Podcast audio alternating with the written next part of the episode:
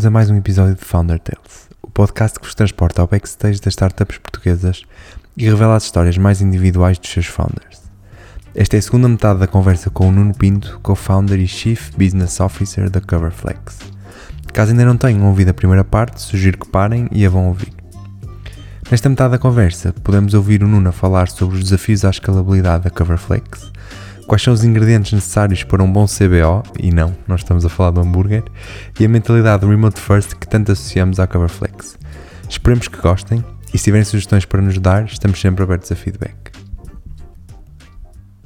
Qual é, que é, qual é que é aqui, digamos, a relevância de escolher o lead investor certo? Qual é que é o papel dele face aos outros, para além de ser o que investe mais dinheiro? Porque vai ser o, é o investidor que vai acompanhar na, neste processo. Ou seja, o nosso lead investor é um, é um francês, é o Ben, e o Ben uhum. está connosco duas em duas semanas. Ou seja, nós estamos permanentemente. Okay. Ele é um board member, portanto, o nosso board é relativamente pequeno e o Ben é o único investidor no board. Portanto, tu estás a contratar, é quase um co-founder, o Ben. Então, nesta uhum. fase de pré-seed, ele é claramente um co-founder. Nós temos a nossa okay. equipa de cinco co-founders e depois temos o Ben. E qualquer okay. decisão grande que nós tenhamos que fazer, temos que estar alinhados com o lead investor. Com os outros investidores não é necessariamente assim. Portanto, tens de ter um lead investor, primeiro que tenha algum capital, para uhum. que numa série A, pelo menos idealmente, ele se mantenha como follower, para que ele tenha uhum. interesse em manter e para que, para que uh, uh, uh, ele tenha, tenha um investimento que seja relevante para o fundo dele. Portanto, é importante isso. Um, é importante que tenha boas ligações, porque agora numa série A é muito importante que o teu lead investor seja quase o teu maior advocate perante os uhum. outros investidores. Portanto, também, e convém ter, um, convém ter um investidor que seja um investidor que tu notes que, que te pode trazer valor também para a mesa, como, aconselhamento. Como aconselhamento. Portanto, tens de começar a, a, lidar com isto tudo. E vais ter provavelmente investidores que te vão exigir muitas métricas muito rápido, são muito okay. mais leoninos na maneira como vem investimento. E, portanto, e nós, o nosso, o nosso, nós quase é quase balancear aqui uma série de requisitos e dizer, juntando tudo, este seria o nosso investidor certo. Era este o nosso investidor. Tínhamos mais um ou dois. E depois fechamos com, com, com a briga, ficamos super contentes, portanto, tivemos muita sorte. Era mesmo este lead investor que nós queremos, é ele que nos vai ajudar pelo menos a chegar à Série A uhum. e a fazer o handover a um investidor que seja de um top tier. E portanto, isto pá, demora tempo. E às vezes é um bocadinho. Claro. E às vezes acho que um bocadinho o empreendedor às vezes desvaloriza um bocado o papel dos investidores. Acha que com okay. 3 ou 4 angels que lhe vão atender o telefone de vez em quando, que chega. Pá, nós sentimos que precisamos de alguém com esta maturidade, como o Ben, com uma pessoa que, que nos ia ajudar, e pronto, porque ele claramente é um co-founder para nós. Nós não, não tomamos nenhuma decisão que seja crítica para a empresa, que seja importante, sem o ouvir a ele. Portanto, uhum. e esse, isso demora tempo. No nosso caso, demorou mesmo muito tempo. E achas que essa, essa maturidade vem de vocês também já terem uma experiência maior? Na... Ou seja, vocês requererem mais maturidade vem de vocês próprios também já quererem mais maturidade e então não precisarem daquela validação por parte dos investidores e estão muito confiantes, como já têm essa experiência na, na validação que fizeram com os clientes. Uh, ok. Um bocadinho, não, não, não, não, não, não quero parecer presunçoso porque sim, nada não, disso, claro. não é nada disso, ou seja, nós ou gostamos muito de falar com os investidores, aprendemos imenso, ou seja, falar com estes uhum. investidores estão muito internacionais, alemães, franceses, ingleses, uma série deles, Agora, há alguns que tu sentes que não é este o the right guy para, para estar comigo nos próximos dois anos, quase uma base semanal. Um, e isso, provavelmente a experiência que nos fez foi perceber que tínhamos tempo para construir algo que fosse sólido, tínhamos que contratar pessoas que fossem demasiado ou se fossem muito experientes uh, e não contratar malta júnior porque ia-nos fazer perder tempo um bocadinho no início. Uhum. Portanto, nós agora adoramos ter malta mais, mais júnior que seja com outros com outro perfil, mas no início nós queríamos ter pessoas que fossem sénios e acima de tudo tivemos tempo. Nós dissemos, preferimos, não, não vamos fazer coisas apressadas, vamos tomar as decisões certas, idealmente no tempo certo. Pronto, e acho, acho que isso conseguimos. Ok, mas voltando atrás, antes de eu te interromper, Estavas eh, a falar dos investidores, vocês falaram com, com cerca de 100 investidores eh, e, portanto, conseguiram melhorar muito o, o pitch e, e, o, que, o que iam vender. Mas, para além de, desse trabalho, retrabalho que foi melhorar o pitch, o que é que os investidores também viram mais na Coverflex e que os, o, que os aliciou a investirem tanto dinheiro numa ideia e não já num, num produto? Ou num... Sim. Assim, é fácil dizer, eu não vou dizer isso, mas é fácil dizer que pré-seed, it's all about the team. E é okay. parte. Mas acho que no nosso caso não foi só, não foi só time. Acho que é um bocadinho uma buzzword, mas que é verdade até. Acho, acho que quando se levanta dinheiro em pré quando não tens nada para mostrar, tens que confiar na equipa. Eu acho que, além de terem gostado da equipa, o, o, a equipa também já era experiente, second time founders, portanto, portanto, acho que isso também ajudou na história toda. Acho que foi um bocadinho a visão que nós tínhamos para a Coverflex, ou seja, uh, e a potencial escalabilidade do, do modelo, que era, podia ser mais fácil do que o modelo normal. E, portanto, depois tivemos sorte também no processo, ou seja, havia muitos investidores com quem falávamos que queriam fazer o primeiro investimento em Portugal. E, uhum. portanto, também estavam super ah, excited okay. com a ideia de nós estar na altura de nós fazer, de, de, meter um ou dois ou três milhões em Portugal, porque não temos ninguém no nosso portfólio, nenhuma empresa portuguesa, e Portugal está a rocar com, a, com, com uma série de, de unicórnios. Portanto, é para nós também queremos estar dentro desta história. Portanto, nós temos muitos investidores que diziam tipo, guys, nós queremos ser a vossa, nós queremos ser o primeiro, que vocês sejam o nosso primeiro investimento em Portugal. Uhum. Isso também ajudou. Portanto, às vezes também é muito, é da altura, é do, é, é do tempo. Claro. Mas acho que foi um bocadinho uma, uma lógica entre equipa. Um, depois a equipa era, além de ser mais experiente, era uma equipa que tinha muito, era muito complementar, ou seja, nós não, uhum. cada um com as suas áreas muito bem definidas. E depois acho que era a visão de futuro que nós tínhamos para a Coverflex, que era interessante para Portugal, mas nós estávamos sempre a olhar para fora, para outros mercados. E depois também o hot topic. Este tópico está demasiado quente agora. Ou seja, nós temos visto okay. o, o, apetite que está a gerar em, investi em investidores, tudo que esteja muito ligado a insurtech uh, e a compensation é claramente uhum. um hot topic. Ok. okay. Tu falaste agora, falaste agora de uma coisa que, e tocou num ponto que nós já nos andávamos a questionar uh, há umas semanas, pelo menos desde que começámos a usar os dois Coverflex, que é e, e se calhar agora ligando, fazendo a ponto com, com o tópico do, dos investidores. Como é que, no, no, no caso da Coverflex, eu diria, eu diria que é uma, uma. Tu falaste em escalabilidade a nível geográfico, presumo, eu, digo, eu diria que é uma. O, o, ramo da operação da Coverflex é uma limitação à escalabilidade geográfica, porque pelo menos quando vocês começaram estariam circunscritos à, à legislação portuguesa, não é? E agora para expandirem para outros países terão de adaptar a vossa operação Sim. à legislação desses países, não é? Certo. Ou seja, tenho várias perguntas aqui. A primeira é, um, quanto é, quanto é que isso é verdade? Ou seja, se isso é mesmo um entrave à escalabilidade. E dois, como é que se eh, convence investidores estrangeiros a investir numa ideia que à partida só poderá operar em Portugal, pelo menos numa fase inicial? Sim. Há uma parte do produto, tens completa razão. Ou seja, a parte dos benefícios, ou seja, do, um, um dos quatro pilares que nós temos, é muito local. Ou seja, aquela montra que vocês veem de benefícios, 10, 11 benefícios em Portugal, vai ter que ser parametrizada em alguns países. Depois, pode haver países que haja uma lógica relativamente diferente, okay, em que haja menos incentivo, a, a, haja menos impostos para a empresa, por exemplo, há outros que há mais, portanto, pode haver países que, haja, que sejam um bocadinho diferente, mas em grande parte dos países, descontos existem para os colaboradores, seguros existem, pode, podem, podem, pode não ser o seguro de saúde o mais importante, pode ser outro, pode ser o seguro de vida, ou pode ser centros pessoais ou outro, mas existem seguros e em grande parte deles existem mil cards. Portanto, vai ter sempre que haver um tweak no produto. Um, vocês, vocês fizeram esse estudo antes de.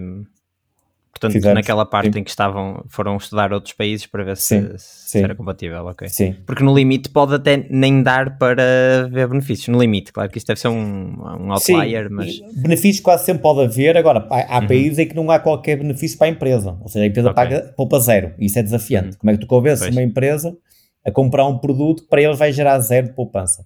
Portanto, o que vai acontecer é que tu vais ter países em que há uma lógica de muita poupança fiscal, em que a empresa e o colaborador sentem que o Coverflex, o principal valor acrescentado numa fase vai ser uh, conseguir que eu tenha mais net do que se não tivesse Coverflex. Vai haver outros países, e é aí que cada vez nos estamos a direcionar mais, que claramente não é o aspecto fiscal mais importante, nem nunca poderá ser. Há outros pontos. Portanto, há coisas que nós estamos agora a construir, nós, e é um bocadinho a nossa evolução, tipo quase uma. Nós temos uma visão Coverflex 1.0 e queremos evoluir para 2.0 uhum. que é, uma, é, uma, é quase fugir só do, do, aspecto dos flexible benefits e dos fringe. É como é que nós conseguimos que a Cover Flex possa ser usada em quase em qualquer país. Pode haver países que te vão dar mais, in, in, vão, vão, vão ter mais impacto, um dos pilares, vai haver outros países que outro pilar vai ter mais força.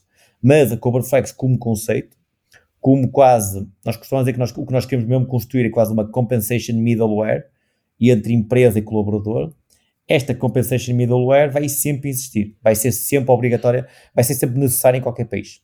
Se um país, provavelmente a tua forma, o teu go-to-market vai ser mais fiscal, mais via CFOs, mais via uma lógica de mais net, ok, fine. Pode haver outros países que é muito mais employee engagement, é muito mais como é que o colaborador vai ganhar mais satisfação em ter cover flex. Portanto, isto é um, este é um, é um ponto que nós vamos ter que ir conquistando quase país a país. E é, é, é, super engraçado nesses, nesses dois casos depois explorarem aquelas respostas que tiveram inicialmente, ou seja, em países onde o, o grande added value seja mais o bem-estar do, do colaborador, portanto, se calhar aí fazer as vendas ao, ao VP of People, não é? Enquanto Sim. que num país onde o, o é mais finance. o benefício, exatamente. Sim, você há bocado falando num ponto muito engraçado, que é nós, um, dos, um dos grandes desafios que nós temos no processo de venda é os stakeholders, nós temos que quase ter a, uhum. a, a, a validação. E claro. portanto, tu chegas a uma empresa, uma empresa com alguma dimensão, 100 pessoas, tu já tens de ter a validação de, do Head of People, do diretor de recursos humanos, que seja, que é quase sempre a nossa porta de entrada, porque é sempre alguém que está super preocupado com colaboradores, quer sempre dar-lhes mais, quer sempre aumentar a satisfação dele, portanto, costuma ser a porta de, de, de, entrada mais fácil em Portugal, mas depois ele vai ter que ganhar um bocadinho a força do, do CFO, porque ao fim do dia é ele que paga, é ele que vai dizer, ok, eu valido, vais ter que ter a parte do legal e dizer, ok, eu estou ok com a parte legal e com o risco fiscal que existe ou não. Portanto, ok, eu dou uma buy-in e muitas vezes vais ter que ir ao contabilista, muitas vezes é externo em Portugal ou ao ROC, em alguns casos. E isto é engraçado, ou seja, o nosso produto é demasiado complexo e toca no core das pessoas, que é, é a sua compensação. E, portanto, isto é uma dificuldade para nós no processo de venda, que com o tempo nós temos visto que cada vez está melhor, felizmente, porque as pessoas já começam a uhum. conhecer-nos, já começa a ser mais comum cover flag, já uma, uma, uma, uma, uma, uma autoridade maior para nós, mas no início era super desafiante. Consegui conquistar por estes stakeholders todos a dar o seu ok e a querer implementar cover flex. Podes dizer quantos clientes é que vocês têm, mais ou menos, neste momento? Uh, sim, nós estávamos quase a chegar às 2 mil empresas. Vamos chegar agora, se os quiser, agora aqui em abril. Acho que estamos muito perto de chegar às 2 mil empresas e temos cerca de 27, 28 mil colaboradores a usar, a usar já, já é uma dimensão considerável.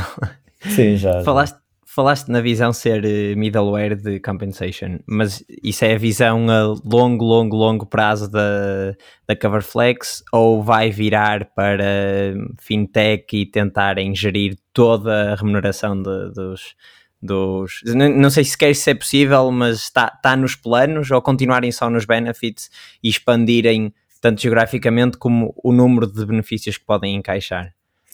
Eu diria que hum, há duas coisas que nós queremos claramente fazer no futuro, e não vai ser um futuro a longo, longo prazo. Eu diria que a nossa visão é okay. é claramente ser o owner da compensação, ser okay. quase o compensation OS para a empresa, o operative system, para a uhum. empresa. Uhum. Tudo toca com, com compensação é feito através da Coverflex, mas depois uma das nossas e é aí que vamos dar muito ênfase agora é o colaborador.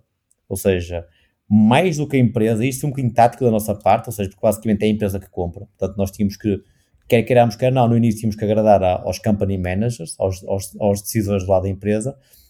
Algo que nós claramente queremos melhorar é a forma como o colaborador interage com a Coverflex, interage com a sua compensação. E o objetivo será sempre ficar não apenas com uns 20 a 30% do pacote compensatório, que é o que acontece agora. Uhum. Se vocês pensarem, um pacote compensatório tem salário base, depois tem verbas variáveis, cartão refeição, seguro de saúde e pode ter uns descontos. Uhum. Nós basicamente ficamos 20 a 30% disto, porque a grande parte ainda é o salário. É onde para nós que vamos querer ir, obviamente. Para, mas para fazeres isso, tu vais ter que ser esta camada entre a empresa e o colaborador. Portanto, vais ter que okay. entregar e, e vais ter que entregar cada vez mais valor ao colaborador pois. para que ele sinta que eu quero receber via Coverflex senão ele ao fim do dia não tem grande incentivo. Portanto, e essas duas coisas vão andar aqui muito lado a lado, na nossa visão. Ok.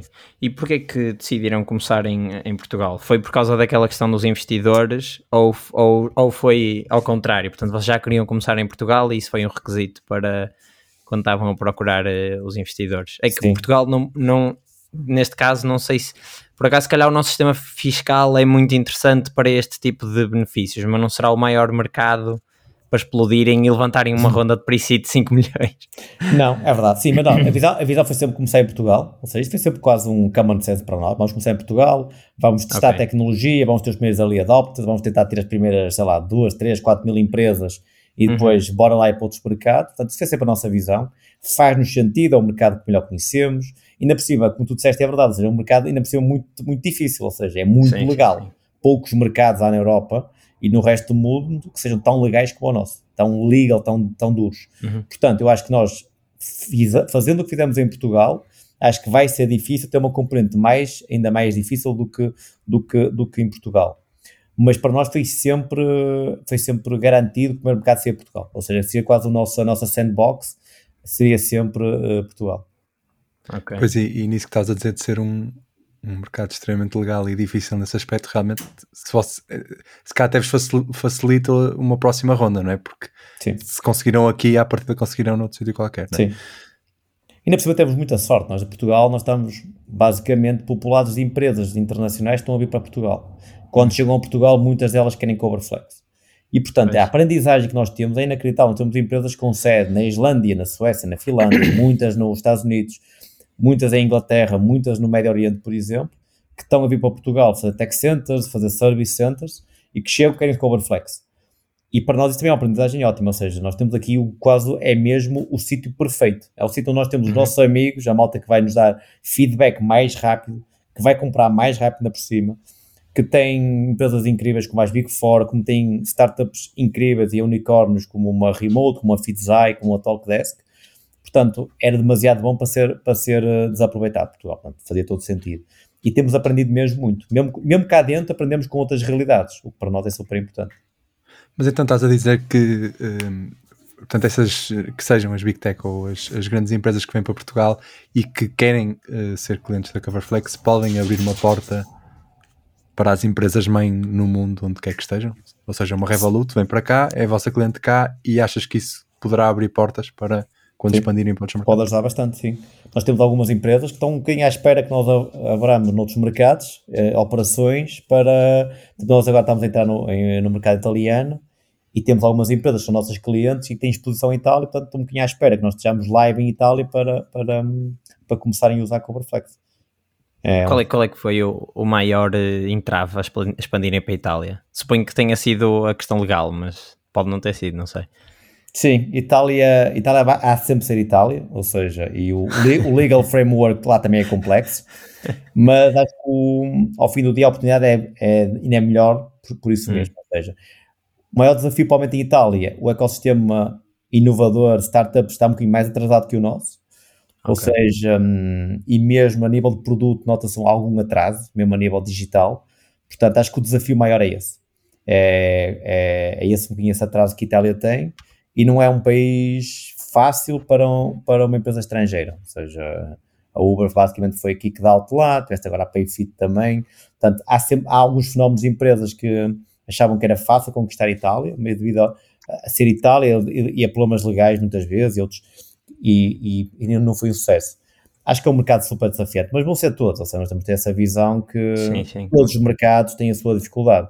O que nós achamos é que o retorno em Itália, devido à dimensão do mercado e à estrutura concorrencial que eles têm, era demasiado boa para ser desaproveitado. Portanto, foi um bocadinho uhum. mais o pensamento, foi mais, faz todo sentido atacar já a Itália, porque é um mercado que, se nós conseguimos conquistar uma pequena fatia, vai ser incrível, já vai ser o nosso maior mercado, provavelmente daqui a um ano, a correr bem as coisas. Portanto, era demasiado apetitoso para nós deixarmos passar.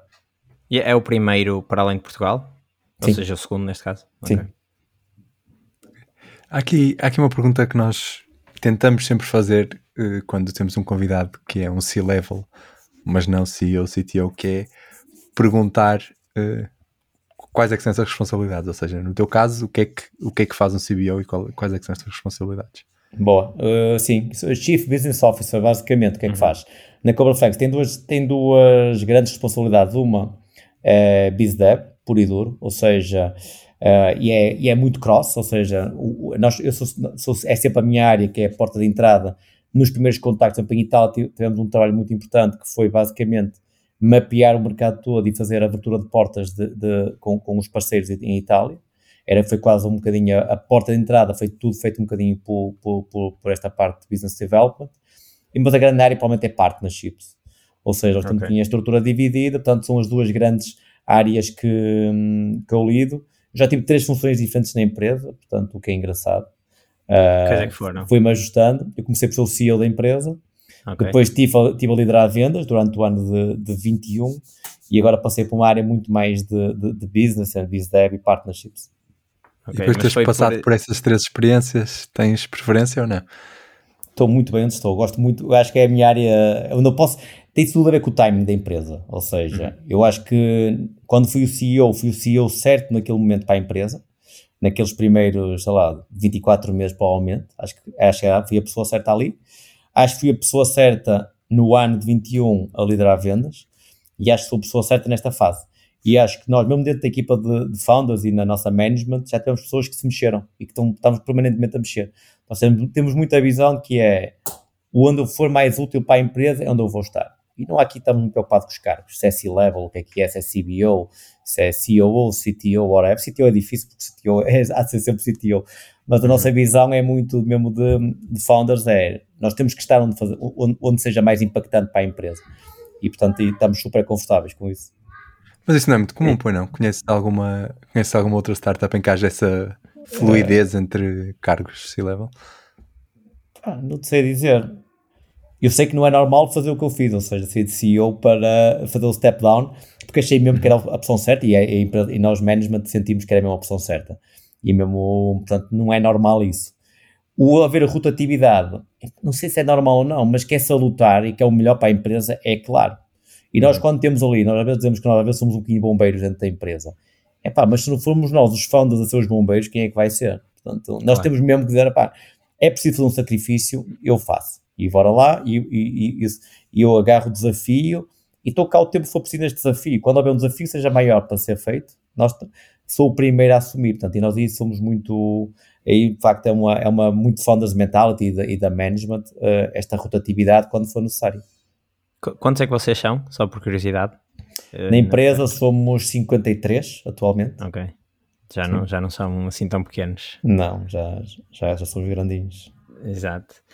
Ehm, vocês, agora por falar nos, nos colaboradores, uh, do que nós temos visto, vocês orgulham-se bastante de ser uma empresa 100% remote. Sim. Uh, quando, você, quando, quando pensaram em criar a Coverflex e, portanto, nessa altura em que vocês ainda estavam na ideação, ainda era pré-pandémico, eh, já tinham esta ideia de 100% remote, ou pelo menos uma parte remote híbrida na cabeça, ou foi exatamente a pandemia que eh, pôs o primeiro, que, que, vos, que vos deu esta ideia de, ok, vamos ser 100% remote e vamos nos orgulhar disto? Eu acho que nós secretamente, todos nós tínhamos a expectativa de criar algo que fosse, se não fosse remote 100%, semi, uhum. ser semi-remote. Agradava-nos a ideia, nos founders, mas foi claramente, nós fomos atropelados pela pandemia. Só para terem uma ideia, nós tínhamos escritório, íamos abrir o escritório, abrimos no Porto escritório no dia 10, 11 de março de 2020, ou seja, dois, três dias antes de, de, do confinamento, e em uhum. Lisboa tínhamos também escritório já, que ainda estava a começar a ser usado. E portanto, basicamente, vamos fazer shutdown dos escritórios. Uh, tínhamos coisas compradas, tínhamos projeto de arquitetura, tínhamos, andámos ali um bocadinho, ficávamos um bocado desiludidos, mas tivemos que ir todos para casa. E depois sentimos que o correto para nós era de facto estarmos remote. E portanto, é um bocadinho a nossa mentalidade. Acho que, acho que evoluímos naturalmente para, para full remote, ou pelo menos remote first. Uhum. Agora, nós damos sempre, nós somos os primeiros na, na management a dar, a dar ferramentas para que quem não quiser estar 100% remote, possa trabalhar num co-work, possa estar com, com o resto da equipa e, e, e deixarmos que seja tudo muito orgânico. Nós não impomos claro. regras e, portanto, a coisa foi evoluindo. Ou seja, passámos de. Hum, a pandemia, obviamente, teve aqui um efeito enorme, mas deixámos as coisas ir desenvolvendo. Percebemos que houve alturas que as pessoas estavam a ficar cansadas de estar em casa. Fomos os primeiros a deixar que as pessoas fossem ao. e até incentivar. E criamos um budget só para isso. Para as pessoas, o, nós temos o remote budget para as pessoas que ou querem estar em casa, comprar algo para melhorar a sua, a sua posição, o seu, o seu setup em casa, ou para irem para o co-work trabalhar. Isto tudo com Flex Benefits. Uh, por acaso, ainda não. Nós estamos a criar uma, ah. uma, não, nós estamos a criar uma feature agora exatamente para, para gerir isto, que é os budgets, que é okay. a parte de um flexible benefit. Isto é uma boa okay, discussão. Okay. Nós estamos a criar exatamente a ferramenta que permita, de uma, nós precisamos disto mesmo dentro de casa, que era um grande desafio, uhum.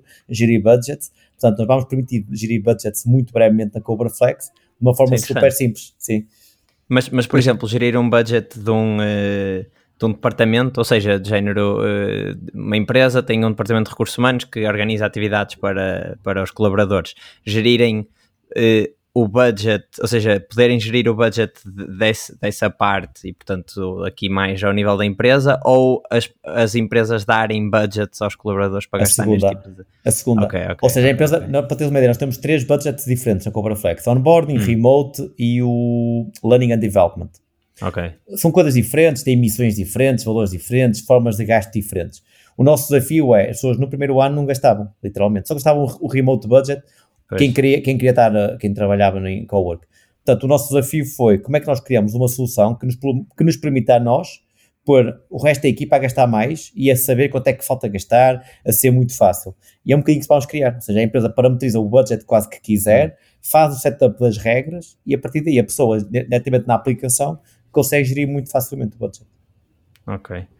E, e sendo 100% remote, acho que vem outro desafio, eh, que é como é que vocês, e ainda por cima agora expandindo para fora, uh, como é que vocês uh, conseguem tornar-se atrativos para malta que não é portuguesa trabalhar na, na Coverflex? Porque normalmente o que acontece é ao contrário, ou seja, é malta que trabalha em remote noutros sítios e vem para Portugal aproveitar aqui o sol e as praias. Certo. Como é que se faz ao contrário? Como é que se trabalha, como é que, como é que vem alguém do centro da Europa e trabalhar remote para uma empresa portuguesa?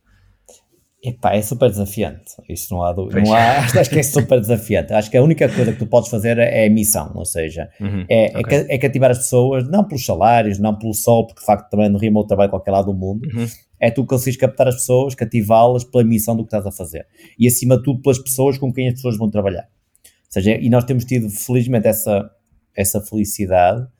Por exemplo, na equipa tech, nós sentimos muito isso. Pessoa, eh, o, os nossos, quem estamos a recrutar, vem além do desafio tecnológico e do desafio da, da, da tech stack, vem uhum. muito com o desafio de eu quero trabalhar com estas pessoas, eu quero okay. aprender com a equipa tecnológica da Coverflex. E portanto, isso é um bocado, é, é, é, só por aí que tu consegues. Tu não te consegues diferenciar pelos salários, nem podes entrar pois, na guerra, pois. os salários estão completamente malucos, portanto, não, não, o ir por aí não te vai resolver o problema. Eu acho que a única coisa que tu podes fazer é é melhorar um bocado a, a, a, a, é melhorar cada vez mais a equipa, contratar pessoas que sejam com quem tu queiras trabalhar e, e que sejam ímãs para as outras e é, e é ter uma missão que seja apaixonante. Portanto, eu acho que a nossa missão é gira, ou seja, pode não ser a missão melhor do mundo, eu acho que há missões também incríveis, muito mais, muitas vezes até em caráter social e outras, mas acho que a nossa missão que estamos a fazer é giro, estamos a pegar num dos maiores problemas das empresas que é, que é a compensação e estamos a tentar arranjá-la. Portanto, e é isto que nos tem ajudado na, na, na captação de, de, talento. Mas vocês então, e voltando aqui um bocadinho atrás, não têm um escritório oficial, entre aspas, da, da Coverflex? Não. Uh, é ad hoc, vão gerindo conforme. Uh, ok. E, e, e tem malta de todo, de todo, todo o país? De todo o país, sim. Eu estou em Braga, por exemplo, temos malta em Coimbra, okay. Porto, Lisboa, Alentejo. Temos também pessoas em Espanha, temos pessoas em Inglaterra. Okay pessoas na Holanda, pessoas no Brasil, portanto estamos bastante dispersos. O nosso, o nosso objetivo é, pelo menos uma vez por quarter, trazer toda a gente ao mesmo local e temos um retreat, dois, três dias, estamos todos uhum. juntos, é a forma de compensar um bocado a ausência e claro. um, pronto, esse é o que nós estamos agora a fazer, é contratar um bocadinho nestas, time zones, não ir muito para, muito, pois, nem para leste nem para oeste, está, está aqui um bocado balizado nestas time zones e estamos a contratar em muitos sítios diferentes agora. Mas e na prática faço... sentes Força, força, vai. Se era follow-up, uh, tens. Era follow-up, era follow-up. Uh, mas, por exemplo, comparada à, à experiência que tens uh, pré-pandemia, sentes que o facto de estarem 100% remote e só se verem uma vez por quarter, né? por ano? Quarter, quarter. Uma vez por quarter, sentes que traz alguma desvantagem? Porque as vantagens, pronto, acho que as pessoas vão vendo, não é? Mas desvantagem, se calhar, a malta mais da, da borda é que consegue perceber e malta que tem experiência prévia. É assim, é incomparável uh, comparar remote com office. Nunca é, claro. é impossível. Ou seja, a nível uhum. de cultura, as pessoas vão estar muito mais próximas estando num escritório do que estando todas, cada uma em sua casa. E não, não, não há qualquer dúvida. Agora, o que nós sentimos é que as pessoas têm uma ligação muito forte entre elas. Se okay. o que nós estamos a fazer na Cobraflex é correto, eu acho que sim. Não sei dizer é como. Provavelmente temos que dar os parabéns ao nosso Head of People, ao, ao, ao João, porque as pessoas gostam muito de trabalhar entre elas e elas de facto só estão juntas uma vez por, por quarter. tirando as pessoas que estão mais recorrentemente no cowork, uhum. que é desafiante, há de ser sempre desafiante, porque estamos a comparar coisas que são completamente incomparáveis. Agora, o nosso desafio é como é que tu vais aproximando as pessoas. Vai tentar ter all hands mais recorrentes, que sejam meaningful para as pessoas, não fazer uhum. por fazer, não ser um bloco no calendário e estamos pois. todos juntos e, e, não, é tentar fazer daqueles momentos especiais. É tentar uh, fomentar o espírito de grupo também, ter algumas iniciativas. Um bocadinho donations que lançamos agora foi incrível, a equipa juntou-se e fizeram uma feature que demoraria foi provavelmente, rápido. foi muito rápido, demoraria provavelmente um mês a fazer, fez em mês ou dias foi um trabalho uhum. mesmo colaborativo da equipa, foi incrível. Portanto, acho que nós temos que ir encontrando aqui pequenos gifts e que, que sejam para que as pessoas sintam que estão muito próximas umas das outras. E eu acho que está a acontecer até agora e, portanto, só espero é que se mantenha, porque de facto não é fácil. Ok. Pois, mas isso de certa forma até é engraçado e se calhar devia ser um, uma, um, uma perspectiva super engraçada ter, ter a perspectiva do, do, tal VP of People ou Head of People, não sei qual é o nome do cara, Sim. sobre o quão, o, quão difícil se torna construir uma cultura à volta disto. É? Sim, é verdade. Sim, não é fácil, mas tem, tem, temos que fazer desta forma. Agora, se me perguntares se, se nós achamos que tivemos um impacto positivo a nível de remote, tivemos imensos impactos uh, positivos. E se formos, tentarmos ser pragmáticos, o maior impacto foi em vendas.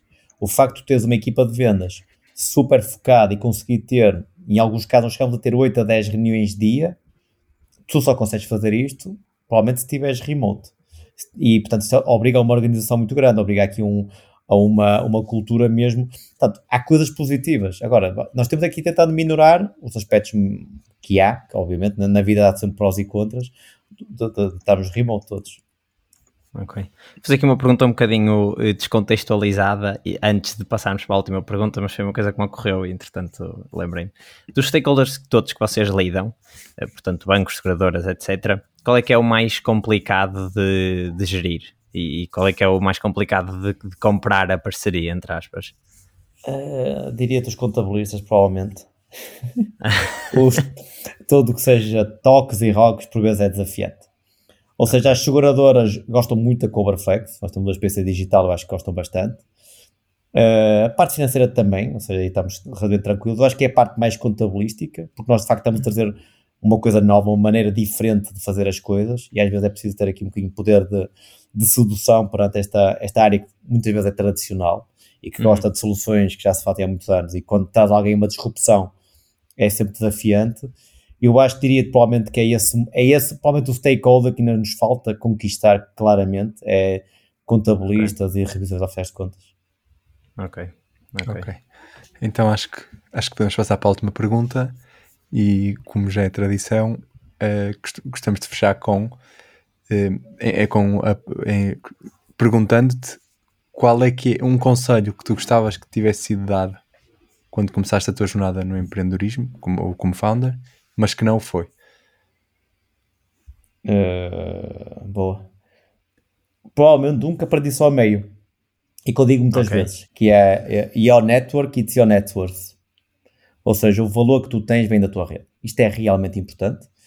E eu acho que na Coverflex percebi realmente uh, o poder da frase, de que a tua network é realmente o, o teu valor, o teu net worth. Provavelmente uhum. eu gostaria de ter aprendido isso mais cedo. Ok. Por acaso foi uma discussão que nós tivemos quando estávamos aqui a preparar o, o podcast e até vinha em linha com aquela, hum, com aquela pergunta de a Coverflex, nós sentimos que a Coverflex não é uma startup para first time founders, porque como mexe com tantos stakeholders, eh, a founding team já tinha de ter uma network bastante trabalhada para ser mais fácil conseguir reunir estas estas, estas pessoas todas numa sala só e vender-lhes a, a, ideia toda. E portanto é engraçado agora confirmares isto aqui com o, com o conselho.